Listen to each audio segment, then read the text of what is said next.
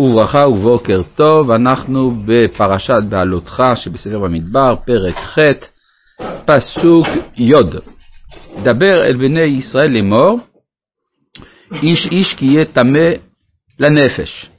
הכוונה שהוא נגע באמת, או בדרך רחוקה לכם או לדורותיכם, ועשה פסח לשם. כלומר, מה שביקשו האנשים שביקשו את הפסח השני היו רק טמאים לנפש אדם. וכאן הדיבור הוסיף דרך רחוקה. עכשיו, זה אומר שאפשר להבין את זה במובן של היחיד, וזה ההלכה, שאדם שהוא טמא או בדרך רחוקה לא עושה את הפסח, אבל הוא עושה פסח שני. אבל אפשר להבין את זה גם במובן הכללי.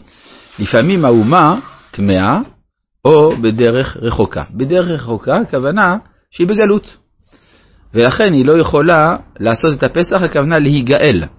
כי אתה בגלות, כלומר אתה במקום רחוק, רחוק מארץ ישראל, אתה לא יכול לשוב.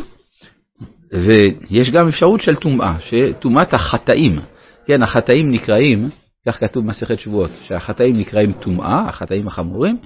אז לפעמים יש שהאומה לא כיפרה על חטאיה, כיוון שהיא לא כיפרה על חטאיה, אז היא לא יכולה עדיין לשוב. אז זה מבחינת טמא או בדרך רחוקה. ואז מה יהיה ההזדמנות של התיקון? בחודש יר. בחודש השני, ב-14 יום בין הארבעים. בחודש השני, שני זה הפוך מראשון, כפי שאמרנו.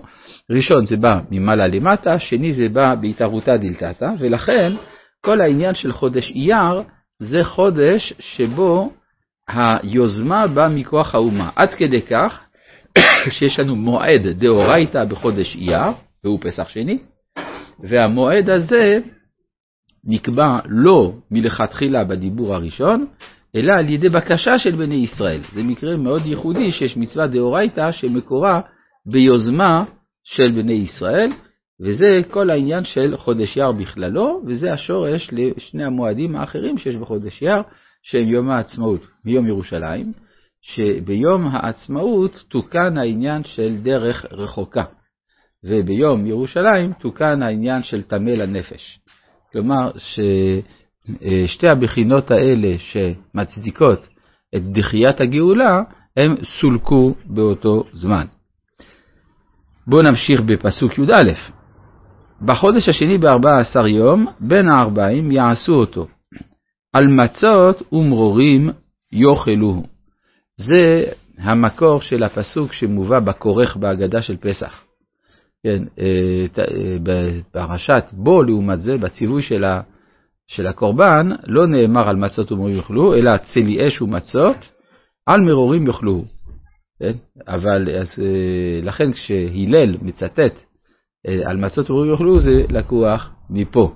יכול להיות שזה קשור לעובדה שהכורך הוא בא כהשלמה לדין המקורי.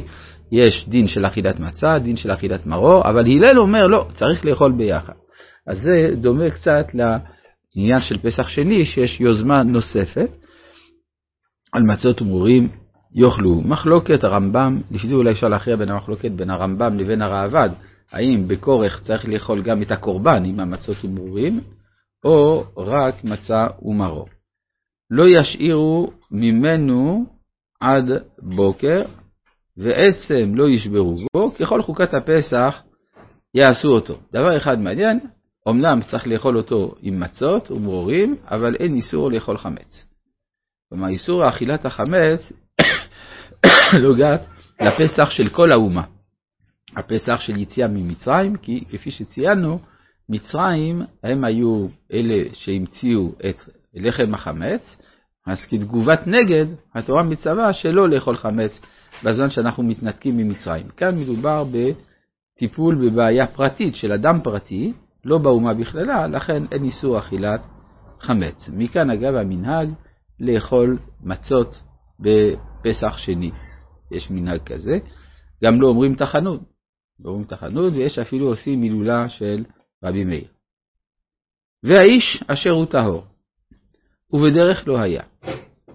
וחדל לעשות הפסח, ונכרתה הנפש ההיא מעמיה. אז אפשר להבין שוב במובן של היחיד. היחיד, אם הוא גם לא רוצה לעשות פסח שני, אז הוא חייב כרת, כמי שלא עשה את הפסח הראשון. אבל אפשר גם להבין את זה במובן יותר רחב. מה? הוא לא עשה לא ראשון ולא שני. כן? הוא לא רוצה, ראשון הוא לא עשה. עכשיו אומרים יש לך הזדמנות לעשות, מה? כן.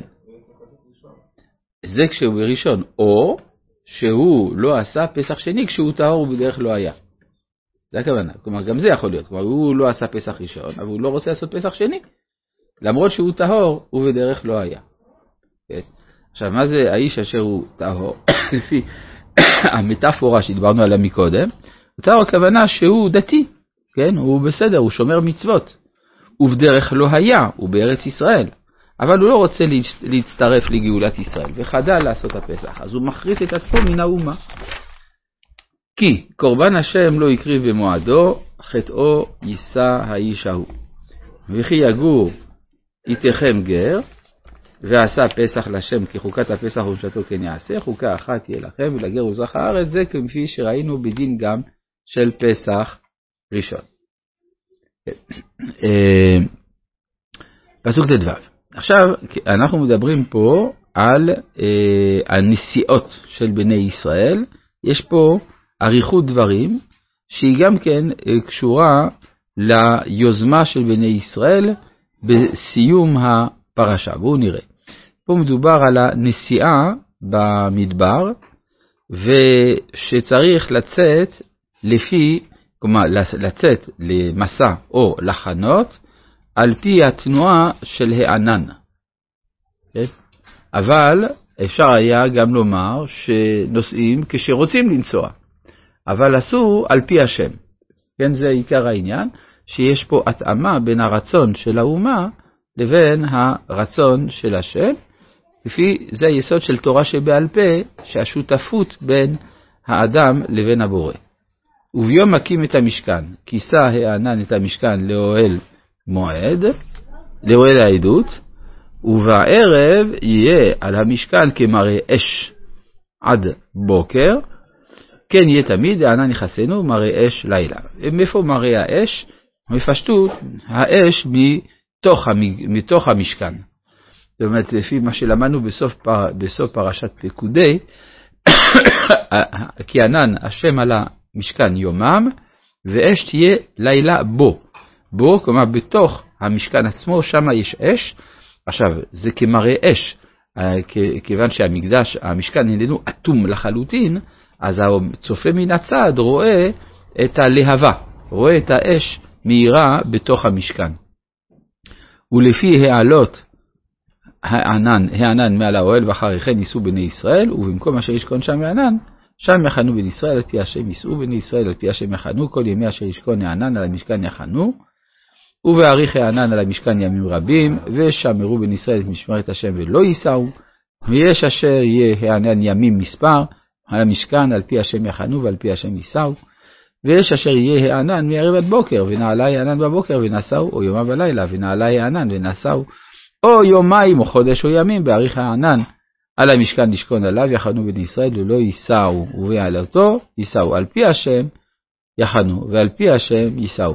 את משמרת השם שמרו, על פי השם ביד משה. טוב, יש הרבה מה לדייק בכל אחד מן הפסוקים האלה, למה התורה מעריכה כל כך. ייתכן שזה קשור לחיבתם של ישראל. כמו שמתוך שמחבבם מונה אותם בכל שעה, אז התורה מעריכה בתיאור הנאמנות של ישראל אה, לעמוד הענן, למרות שלא תמיד זה נוח ויש מצב של אי ודאות, אתה לא יודע כמה זמן אתה תישאר בחניה הזאת, אם אה, יום או שנה או כמה שנים, ובכל זאת על פי השם ביד משה. זה אולי הסיבה שאנחנו בהגבהת ספר תורה מביאים את חצי הפסוק הזה כהשלמה לבזות התורה אשר שם משה לפני בני ישראל, זה פסוק בספר דברים. ואז מוסיפים לו על פי השם ביד משה, שזה פסוק בספר במדבר. אז התורה אשר שם משה היא באה ממשה, אבל על פי השם ביד משה זה הנאמנות של בני ישראל לדבר השם, שבא לידי ביטוי מעשי בנסיעה שלהם בענן יומם ולילה. רבי